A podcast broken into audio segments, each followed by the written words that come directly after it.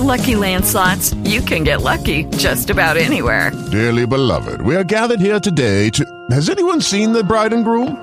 Sorry, sorry, we're here. We were getting lucky in the limo and we lost track of time. No, Lucky Land Casino, with cash prizes that add up quicker than a guest registry. In that case, I pronounce you lucky. Play for free at LuckyLandSlots.com. Daily bonuses are waiting. No purchase necessary. Void where prohibited by law. 18 plus. Terms and conditions apply. See website for details. It's, time for the Bible.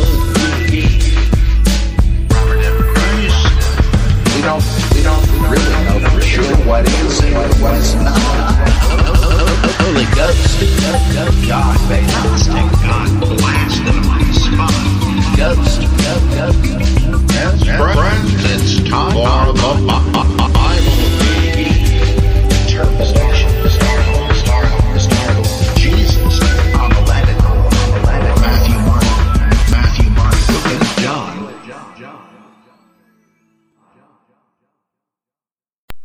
Welcome to the Bible Geek, and uh, I must confess to being that geek.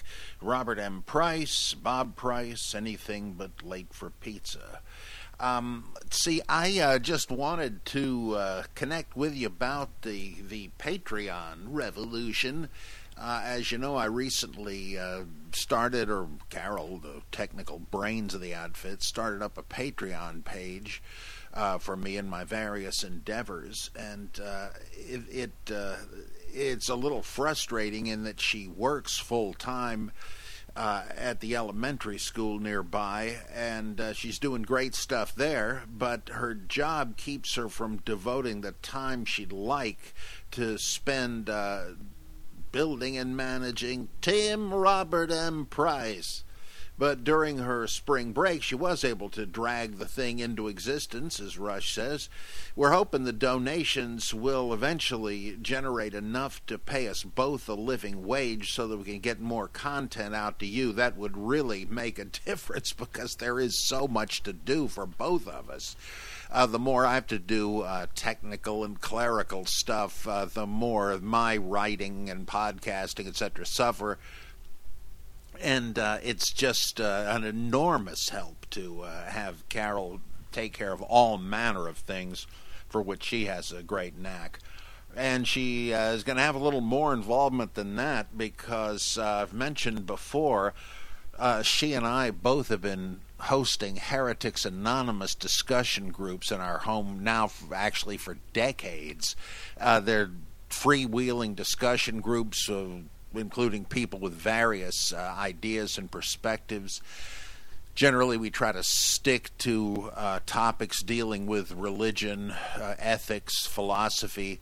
Uh, we try not to get into political debates. I mean, they're fine uh, in their own place, but that place is almost every place, and we uh, need somewhere to be able to talk about these more eternal issues. And um, as uh, as Heidegger said, we do a lot of uh, calculative thinking, but not too much meditative thinking, and so we started Heretics Anonymous as a place to do that, and we would like to start having a version of that via a Google Hangout, which of course I'm too inept to know how to do, but she is the tech wizard around here.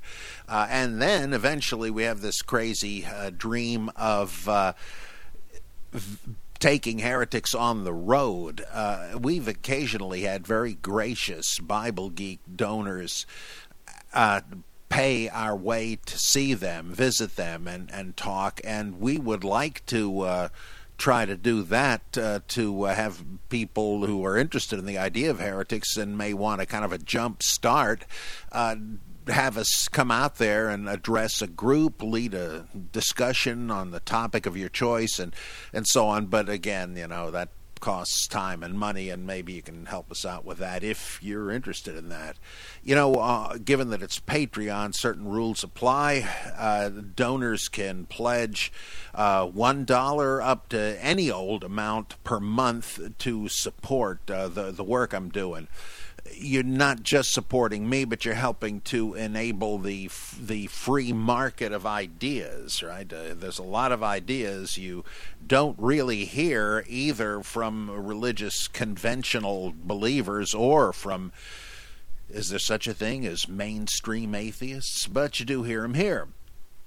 Now, I uh, don't uh, teach anymore. When I've tried to get uh, teaching positions, I find out pretty rapidly that uh, I got a couple of huge strikes against me. Uh, one is, of course, I'm a heretic, I'm not a theist, and you can well imagine seminaries aren't that interested. But even a lot of regular so called secular schools aren't either because they know they'd get a lot of uh, complaints from nervous parents and all that stuff. I could tell you some hilarious stories about how that used to happen in Mount Olive College. Uh, and on the other hand, uh, in uh, most of secular academia, you pretty much have to toe a certain political line and it permeates everything and i, I just uh, can't play that game. So i much prefer teaching if you can call it that through my writings and through the bible geek. But of course that uh, doesn't pay hardly anything until of course the patreon breakthrough. Uh, i've always had uh, many loyal Bible Geek listeners who have helped me out greatly in tight spots. And this is a way of sort of making that a, a system and trying to attain a more reliable uh, income stream. Uh, it's uh, it's uh, great fun, but sure would be more so if we didn't have certain worries. You can go to patreon.com slash Robert M. Price to check the whole thing out. And, and I would like to take a minute to uh, run down the uh, the honor roll of generous Patreon patrons. That's not a pun, right? Uh, and uh, this is from, I guess, uh, March 1st to April 10th.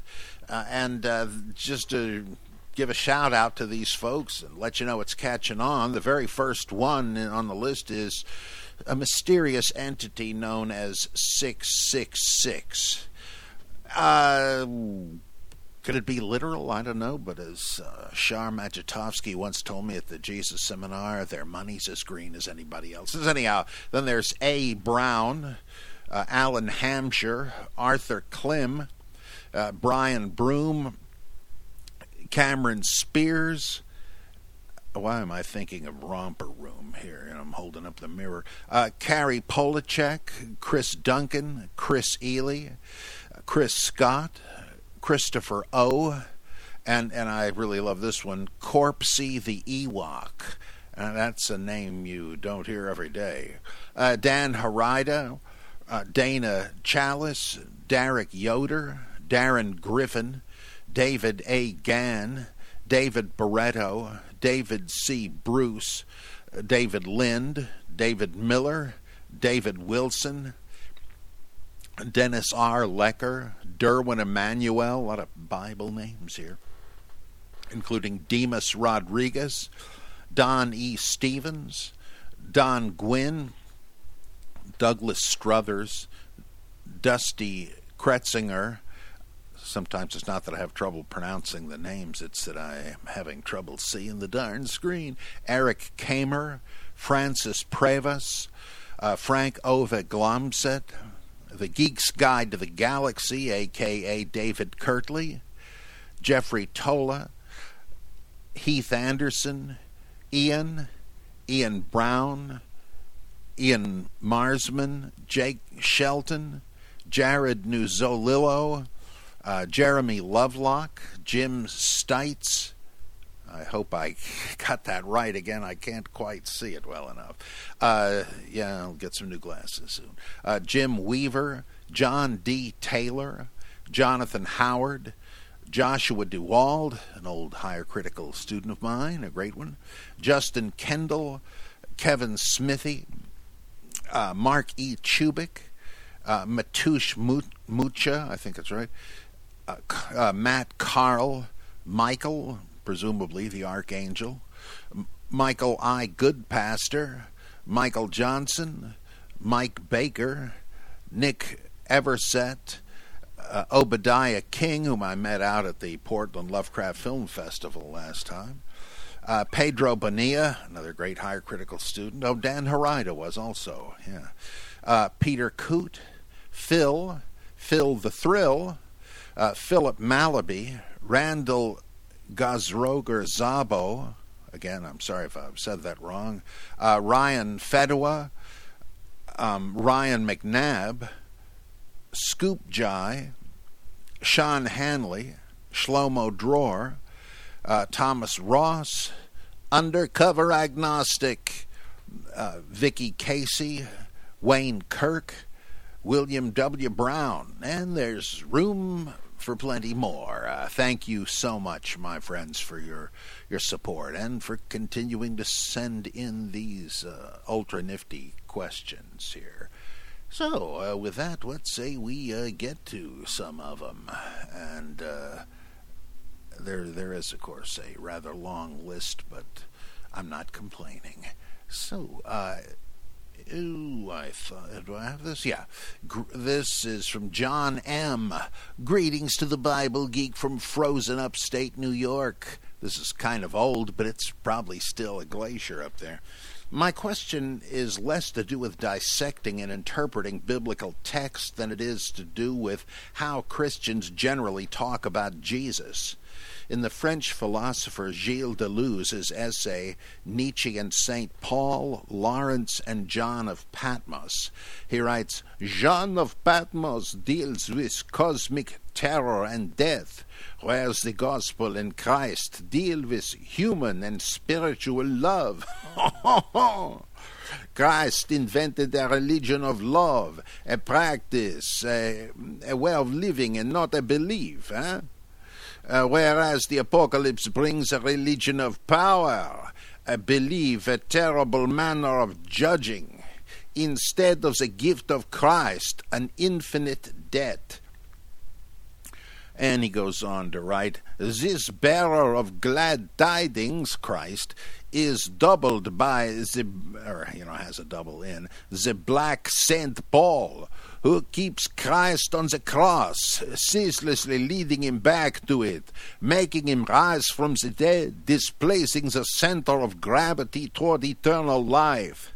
What are your thoughts on this, and why do Christians tend to fixate on the death and resurrection of Christ and to talk less about the things he supposedly said and taught? This has been my experience, at least. Yeah, uh, John, that is quite common. Uh, I forget who it was now. I think it was some evangelical writer who was involved with the what is it, the Declaration of Evangelical Social Concern in the late 70s, who I think, I could be wrong, but who cares really?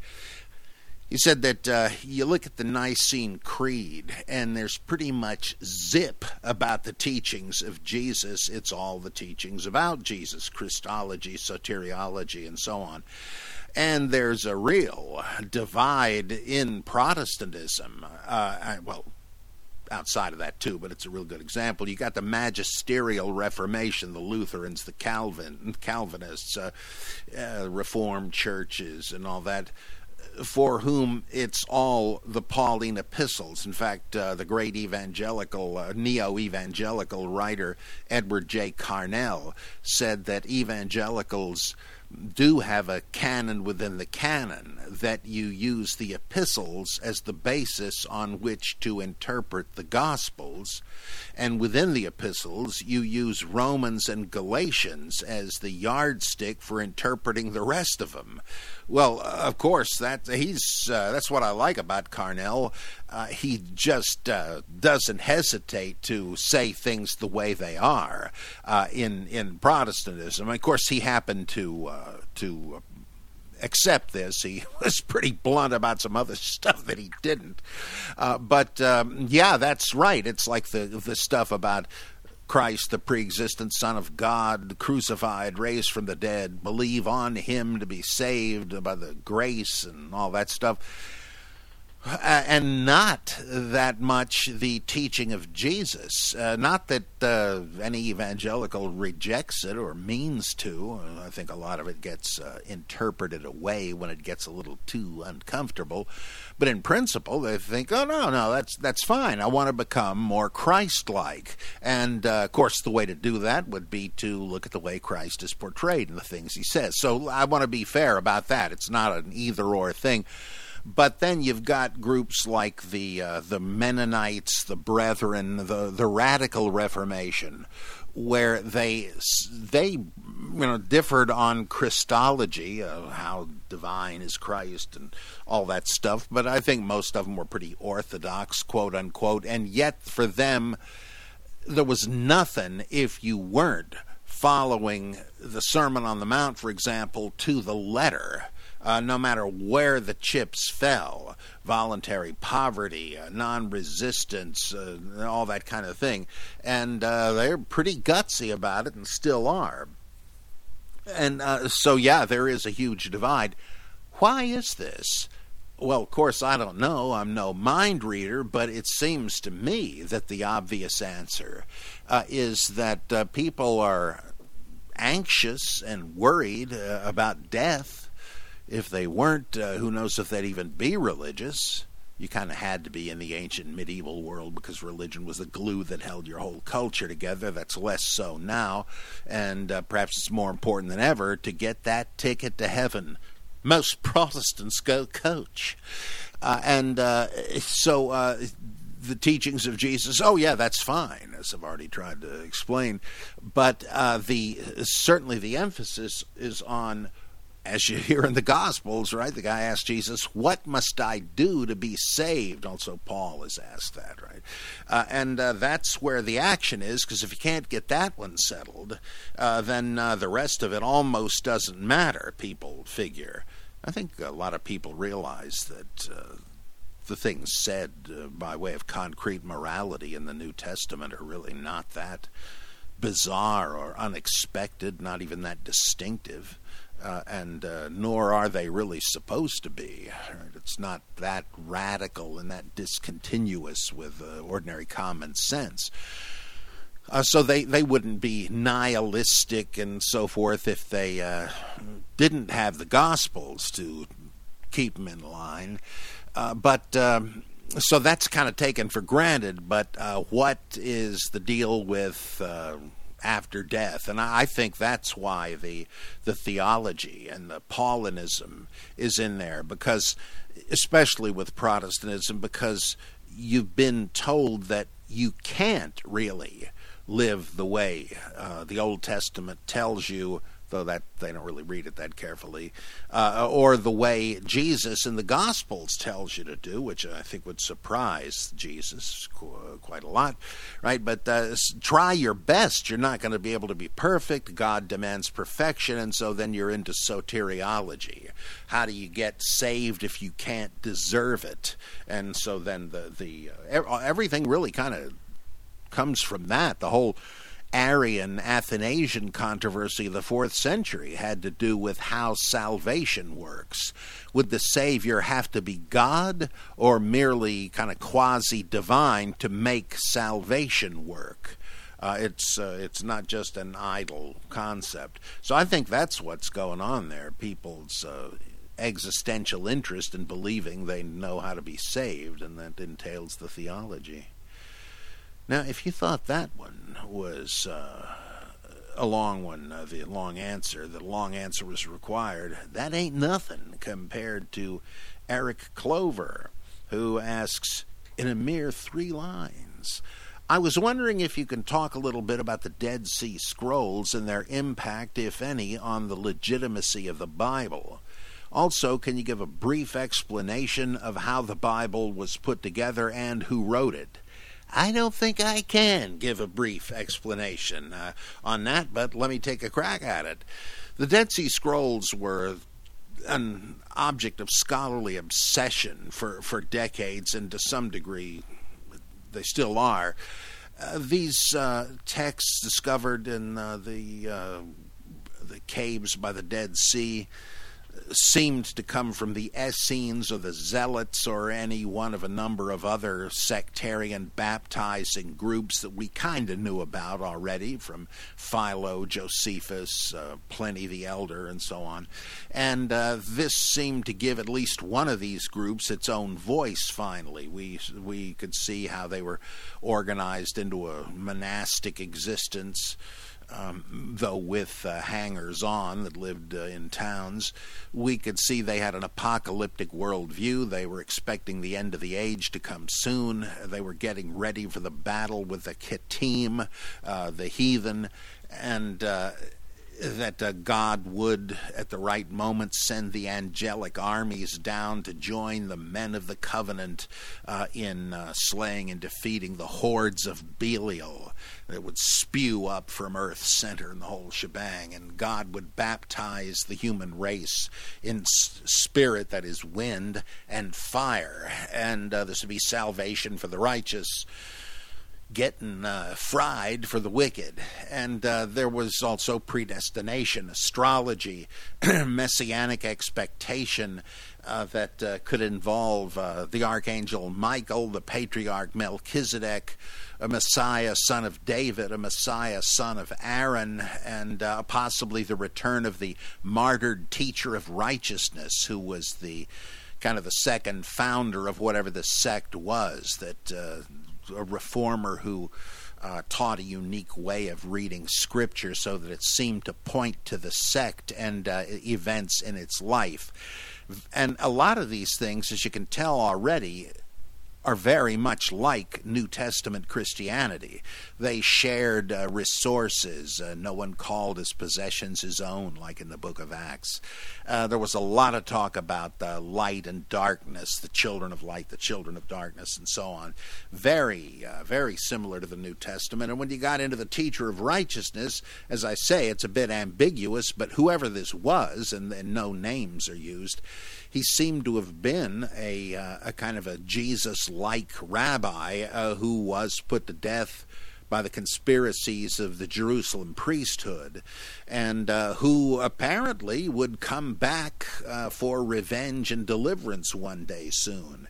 Again, it's not that clear because there's no systematic teaching on it, but you certainly are in the same neighborhood as a lot of the New Testament, and this made it very um, interesting to scholars, uh, some of whom suggested, well, all right, these are the Essenes. It's written a hundred years or so before in New Testament times, but still in the ballpark for some purposes. Uh, others uh, said, I think it's a little closer than that. Uh, maybe the teacher of righteousness was a guy named John the Baptist or Jesus or James the Just. And, and these debates have returned uh, in full force. Uh, f- toward the end of the 90s and on into now with writings by uh, Robert Eisenman, Barbara Thiering, and others. All very fascinating. Uh, but there's no way to absolutely know uh, what the reference is if Eisenman is right, and I think he is, then you you do have a really interesting situation because the Dead Sea Scrolls might be the library of the Jerusalem Church of James. Boy, does that require a lot of rethinking, and uh, it's quite plausible. But you can't really know. It's you have to juggle speculations. Now, what does that have to do with the reliability of the Bible? Well, apologists often say that you see all the stuff you hear from village atheists about how the Bible has been copied and recopied and translated and edited over the centuries. Uh, it's like a game of telephone, and there's really no way to to know how it originally read. Well, uh, that isn't a bad analogy for the uh, process of oral tradition, right? Uh, and for much earlier editions of the Bible, you know, way back there, the J and E sources before there was a Pentateuch and so on. Uh, but uh, they say the Bible hasn't been miscopied, and now we can prove that because whereas before the earliest Hebrew manuscripts of the Bible were from the 11th century AD or CE, Common Era, these go back at least a thousand years before then. Uh, that's true. Actually, some scholars thought that they were medieval Karaite texts, but uh, most think, uh, I think it's really kind of a settled question now that they really are extremely old. And Uh, and if you look, and, and most of the books of the Old Testament are represented there by pretty good manuscripts. I mean, there's some of them that are fragments, but most are whole, and there are even three copies of Isaiah, one of them complete, and that is a pretty long book. And if you compare this to the Masoretic text, it's not that different. Looks like a passage or two has been left out by accident, but you don't have wholesale distortion like some people like to claim. Again, that, that concern is only slightly misplaced because the real issue is can you trace changes that uh, look like they took place on the way to the uh, the published edition of which we have these copies. Uh, there, it also shows us, however, that uh, there were different variant types of text, even that far back, because uh, we have the Greek Septuagint translation of the Hebrew Bible, and it was translated way back there, contemporary more or less with the Dead Sea Scrolls, and often there are different readings uh, in in the Septuagint, which means that they're working from Hebrew texts that were different in certain repeating ways from our uh, Hebrew texts. And then you have the Samaritan Pentateuch in a kindred Hebrew dialect, not the whole Bible, but the first five books and that's generally the same. But there are um, in the from one manuscript of the Samaritan Pentateuch to the next certain uh, constants that indicate you had at least noticeable but relatively slight different text forms. When did they diverge from one another? Well, that's another whole issue. But uh, the Dead Sea Scrolls, by providing much earlier Hebrew manuscripts of the Old Testament do put to rest that at least during the that thousand years or so between the Dead Sea Scrolls and the Masoretic texts, uh, that you didn't have wholesale alteration uh, of the text, and in the same way with the various translations, you know, we've got fragments of uh, an old, of the old Syriac uh, and which is a, I think northern Aramaic dialect, and uh, we've got uh, the old Latin, and then Jerome's Latin Vulgate, and fragments of uh, two or three other Jewish Greek translations, and uh, they're sort of different in wording as you'd expect. Some of them being uh, translations, after all right? And the, they're never one to one, word by word equivalences, but they're not outrageously different. And where they are, what's interesting is it again, like the old Latin and the old Syriac, have a few New Testament variations that seem to be interesting survivals from earlier Greek manuscripts like one, uh, the old Syriac, uh, I forget the name or number of it, but it says that in the genealogy of Matthew that uh, Joseph begat Jesus with no backpedaling. And uh, in the old Latin, when Jesus is uh, baptized, the heavenly voice just quotes Psalm 22 You are my son, today I have begotten you. And, uh, oh, in the old Latin, Pilate says to the crowd, Who do you want me to release? Uh, Jesus Barabbas or Jesus called Christ. Holy mackerel. So there's some interesting stuff, but again, they're the kind of exceptions that prove the rule. And uh, so that that's about, uh, I guess, all I've got time to say on that one.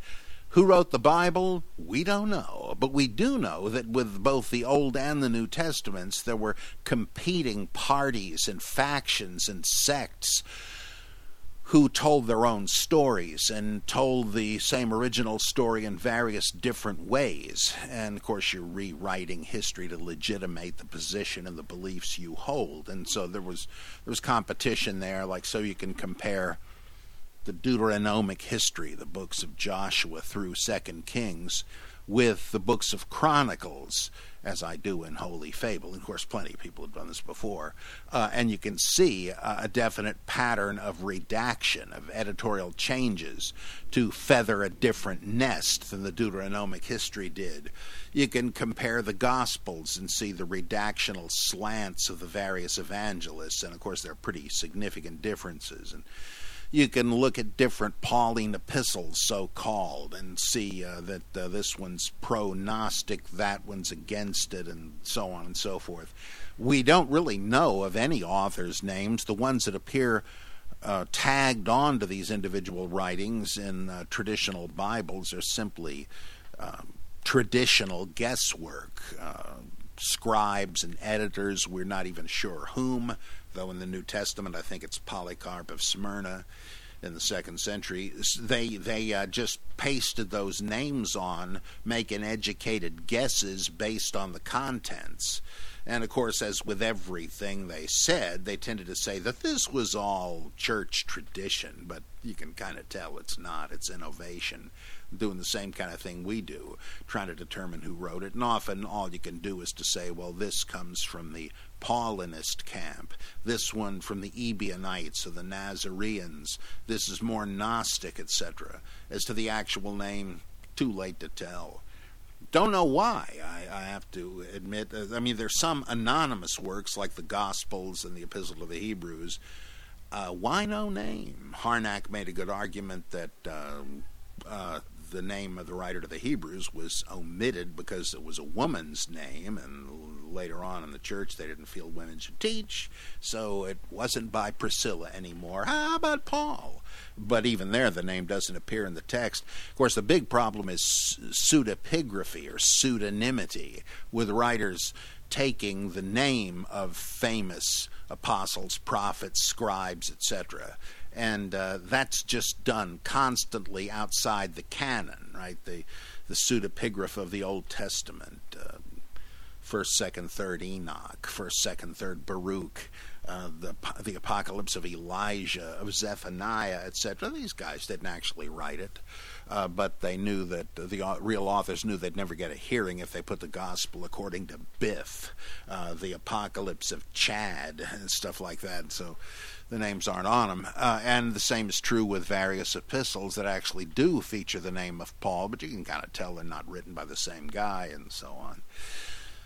Uh, how they form the canon? Well, um, uh, in general, certain people decided that the Old Testament well, with the Old Testament, it was a gradual accumulation of writings. We know less about that. But um, uh, the theory I kind of like is that the Bible, as we know it, was the Old Testament was put together uh, in Ptolemaic Egypt pretty late in the day. Uh, and uh, that the, uh, the the translation of the Septuagint was the creation uh, of the final form of these books, including the Pentateuch. It wasn't just a translation; it was a canonical compilation. Uh, there was a more conservative list in uh, in the Holy Land among the rabbis, there's their books are the same as the Protestant Old Testament. Of course, that's where the Protestants got it. Uh, but uh, in the wider Hellenistic world, among Greek speaking Jews, they used the Septuagint, which had about 11 extra books or parts of books. And, um, and Catholics and Orthodox Christians use that today. No official Jewish body does. And um, again, whoever the Dead Sea Scrolls community were, they had a much bigger bunch of uh, sacred books and kept writing them by way of revelations from heaven as they viewed it. Uh, so the New Testament, uh, the big issue that came about with Marcion of Pontus in the late first, early second century was is Christianity really an outgrowth of Judaism, or is it really a new revelation altogether? And Marcion thought the latter was the case, and he said, let's not use the Jewish Bible as a ventriloquist dummy, pretending it has cryptic predictions of Jesus. It doesn't. Come on, just read them in context. Uh, but uh, nothing wrong with the Old Testament in particular, necessarily. Uh, but uh, that God is not the God who uh, Jesus said was his Father and whom he was revealing to the world. Well, you know, if it was the Old Testament Jehovah, there's no revelation necessary. He'd been known for a long time. No, Jesus had a, a new God who didn't create the world, who didn't judge or condemn or destroy anybody. He was a loving God, and on the cross, Jesus was buying the freedom of all of the poor creatures of the Old Testament God who wanted to be out from under his boot heel. And, uh, and he said, okay, Judaism's got their scripture they're going to have their Messiah. They have their God. Right, that's okay. That's just not us. People often say Marcionism was anti Semitic. I think the reverse was the case. Had that view prevailed in Christianity, you wouldn't have had these horrible pogroms and persecutions of Jews by Christians. Um, anyway, uh, the Marcionites said, well, of course, the so called Old Testament is not a Christian scripture, but it wouldn't be a bad idea to have a Christian scripture. And the Marcionites, as far as we know, came up with the first canon. Uh, canon meaning like a measuring stick, an official list. And uh, it was, since they thought Paul was the only faithful disciple of Jesus, or apostle, I should say, uh, later on, right? Not one of the twelve. The twelve were idiots, as the Gospel of Mark portrays them uh, they're no guide to what Jesus really meant to teach, but Paul is. Jesus recruited him later after the resurrection, and he got it right. And so the epistles of Paul are the basis of the scripture, along with one gospel, which they didn't call Luke, but it survives in a padded form as the Gospel of Luke. And uh, that was it. The Gospel and the Apostle, they call this scripture. And. Um, this was catching on like wildfire all over the Mediterranean, and so the emerging Catholic Church decided uh, they would argue against Marcion, and so Justin Martyr did that, Tertullian did it, and others too. But they also pursued the strategy of co-opting the Marcion, the Marcionite scriptures but they wanted them read in a way conducive to Catholic thinking, and so they they padded out the texts of the epistles with stuff that would domesticate Paul and make him sound less radical and heretical. They wrote the three pastoral epistles, First and Second Timothy and Titus, which certainly changes Paul into a different guy, a Catholic Paul. Uh, and uh, they wrote the book of Acts uh, and added um, epistles supposedly by other apostolic figures Peter, John, James, Jude uh, to counterbalance the one sided Paulinism of Marcionism. And of course, they retained the Old Testament. The first uh, one to do this seems to have been Polycarp, who assembled his the, the the Christian edition of the Greek Septuagint, Old Testament, and the Catholic padded texts, I think he's the one that padded them, of the, the New Testament texts, including added Gospels and epistles. And uh, this would have been about the middle of the second century, fairly early. But it didn't become official for another 200 years when Athanasius had uh, all the clout in the world because he had won the Christological debate at the Council of Nicaea and he was a buddy of the Emperor Constantine.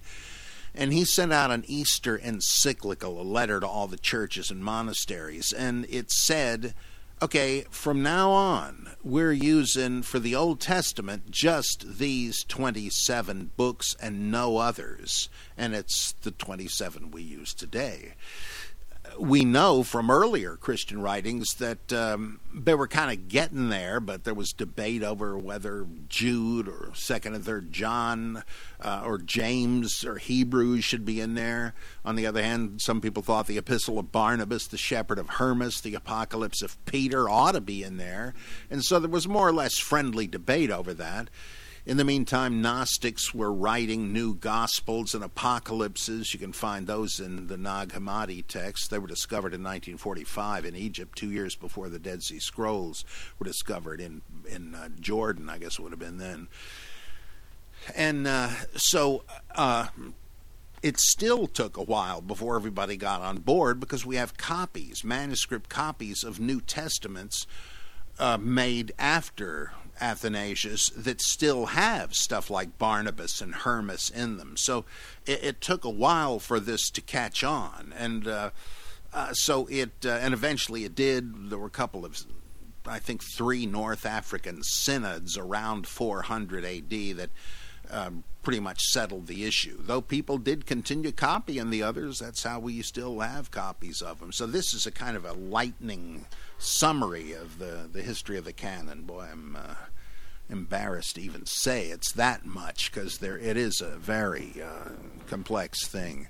I would pursue this if you want in uh, David Trobisch's great book, The First Edition of the New Testament, and in a classic history of the canon by Hans von Campenhausen uh, called The Formation of the Christian Bible. Both terrific things. And uh, okay, thanks, Eric. I hope that's uh, not put you to sleep completely or confused the daylights out of any sane mind. Anyway, Lachlan here. Uh, raised in the absence of religious education, um, uh, see, but from a nominally Catholic family, I thought Lord of Hosts was a reference to communion wafers. Now that I know what Yahweh Sabaoth means, Yahweh of hosts of armies, I have a very important question. Is it a host or an host when sharing this information with others? It's a. Maybe the King James says this, but older English would have. Uh, an N before, an uh, you know, an an rather than an A in front of uh, a word beginning with H, like an historic, but we kind of dropped that. So I would just go with a host.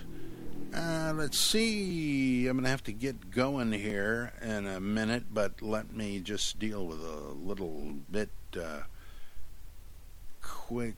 Um, hmm, uh, whose is this? Oh, yeah, okay. Charles Minus. He's got three questions. One, this has to do with Moses. As you and others have pointed out, the strange goings on in Exodus 4 18 through 31 you know, you were a bridegroom of blood to me when Yahweh jumps out of the bushes to try to kill Moses. Holy mackerel, that's got to take the cake for the weirdest passage in the Bible, and there are some weird ones. Uh, it seems to indicate that Moses was not circumcised. If he wasn't circumcised, how did the daughter of Pharaoh or anybody else know that baby Moses was a Jew? Well, they got a pretty clever answer to that in the definitive version of uh, Exodus, namely the Ten Commandments with Charlton Heston. And in that one, I believe they say that uh, the woman knew that uh, the baby was Hebrew because of the cloth in which he was swaddled. And uh, that, I, geez, is it the same as the mantle of Moses later? Same design or the same actual thing in the same way? Superman's costume was made from the uh, red, gold, and blue blankets. Uh, he was nestled uh, in there. Um, uh, let's see. Sorry, I think that that's Commissioner Gordon again. Yeah, okay. Um, and uh, they made the suit out of the Kryptonian uh, garments, which explained how come his suit didn't burn up every time he flew through the sun or something, which he often did right? Um, but I, my guess, and that's that's plausible, but it doesn't say that in the text. Maybe it's taken something for granted, but I kind of think it does suppose that Pharaoh's daughter saw that baby Moses was circumcised. I mean, he would have been. Uh, he was, you know, they didn't uh, throw him into the river before the eighth day, apparently. And uh, that it's just that the story in chapter four doesn't depend upon that tradition uh, Exodus is a patchwork of uh, snippets from different sources, and my guess is that the one presumed Moses had been circumcised as an infant and the other didn't because of the point they want to make. uh, about circumcision in, the, in chapter 4. Uh, two, why is it that Elijah is given such preeminence among the Hebrew prophets?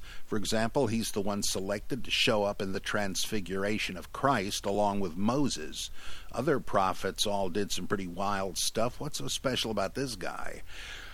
Well, it could be that he was a miracle working Superman, but uh, Elisha did twice as many miracles as Elijah, and he doesn't show up on the Mount of Transfiguration. Uh, what the heck's going on there? Well, I think the answer is that uh, the uh, that Elijah was believed not to have died. He was taken up into heaven alive, and therefore it was no big deal for him to appear on the mountain of transfiguration with Jesus. He just sort of came back downstairs, and the same with Moses.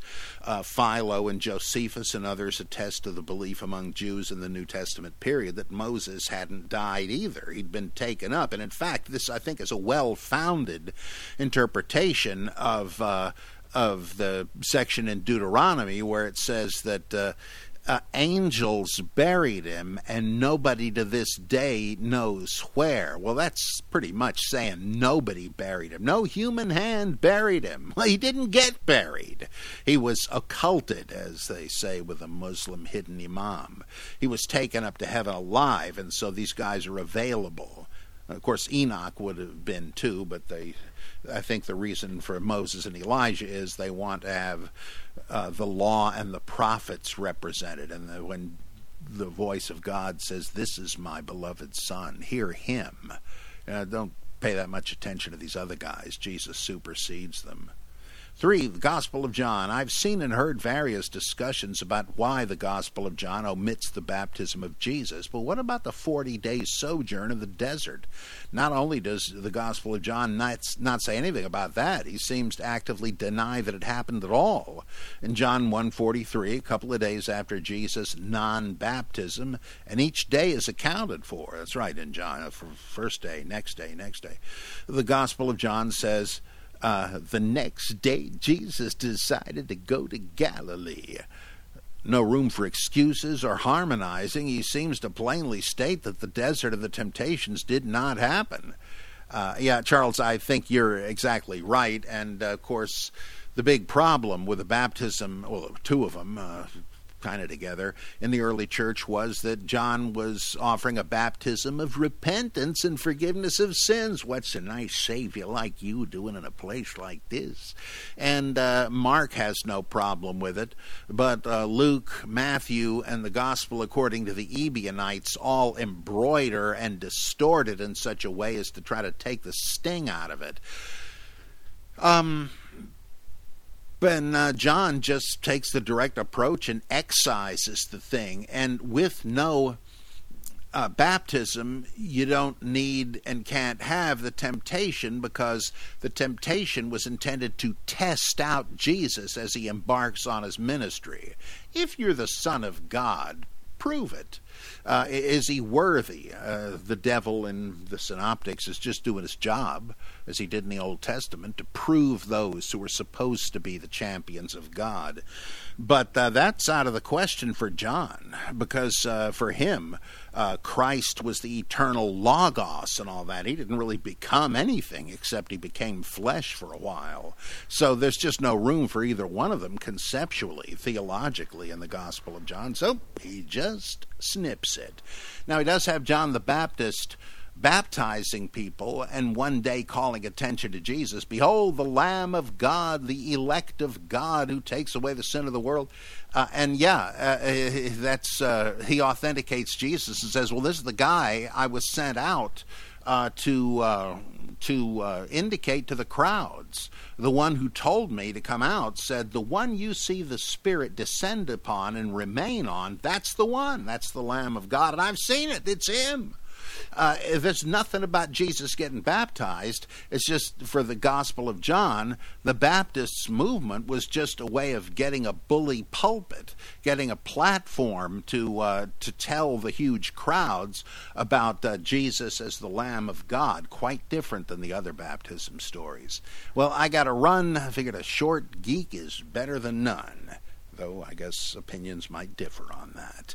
Uh, but uh, again, uh, please take a look at uh, the Patreon page, and I'm going to have a little snippet soon up there from uh, the Gospel of Mark and my Holy Fable book, so you can get a little foretaste of it. Thank you for being with me. Uh, thank you for remembering me with your contributions, and even if you're not on Patreon and you'd like to, you know give me something over PayPal, as usual, that's certainly fine. And if you're not in a position to uh, donate, look, uh, I've never made that uh, requirement. Uh, that's that's not why I'm doing this. So, thank you again for being with me on the Bible Geek today, and I'll be seeing you soon.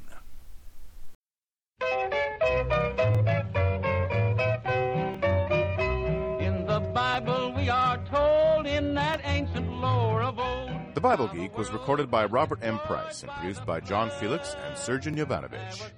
Theme song by John Morris. Visit us at robertmprice.mindvendor.com for more info on Robert's projects, purchase Bible Geek merchandise, and click the ever important donate button. Send your questions to criticus at AOL.com and be sure to rate and review the Bible Geek on iTunes. Thanks for listening to the Bible Geek. I'm Torrin Bombs Anderson. placed on the firing line. So you'd better brush the dust from that old Bible and look up to the stars when they shine. With the Lucky Land slots, you can get lucky just about anywhere. This is your captain speaking. Uh, we've got clear runway and the weather's fine, but we're just going to circle up here a while and uh, get lucky. No, no, nothing like that. It's just these cash prizes add up quick. So I suggest you sit back, keep your tray table upright, and start getting lucky. Play for free at LuckyLandSlots.com. Are you feeling lucky? No purchase necessary. Void where prohibited by law. 18 plus terms and conditions apply. See website for details.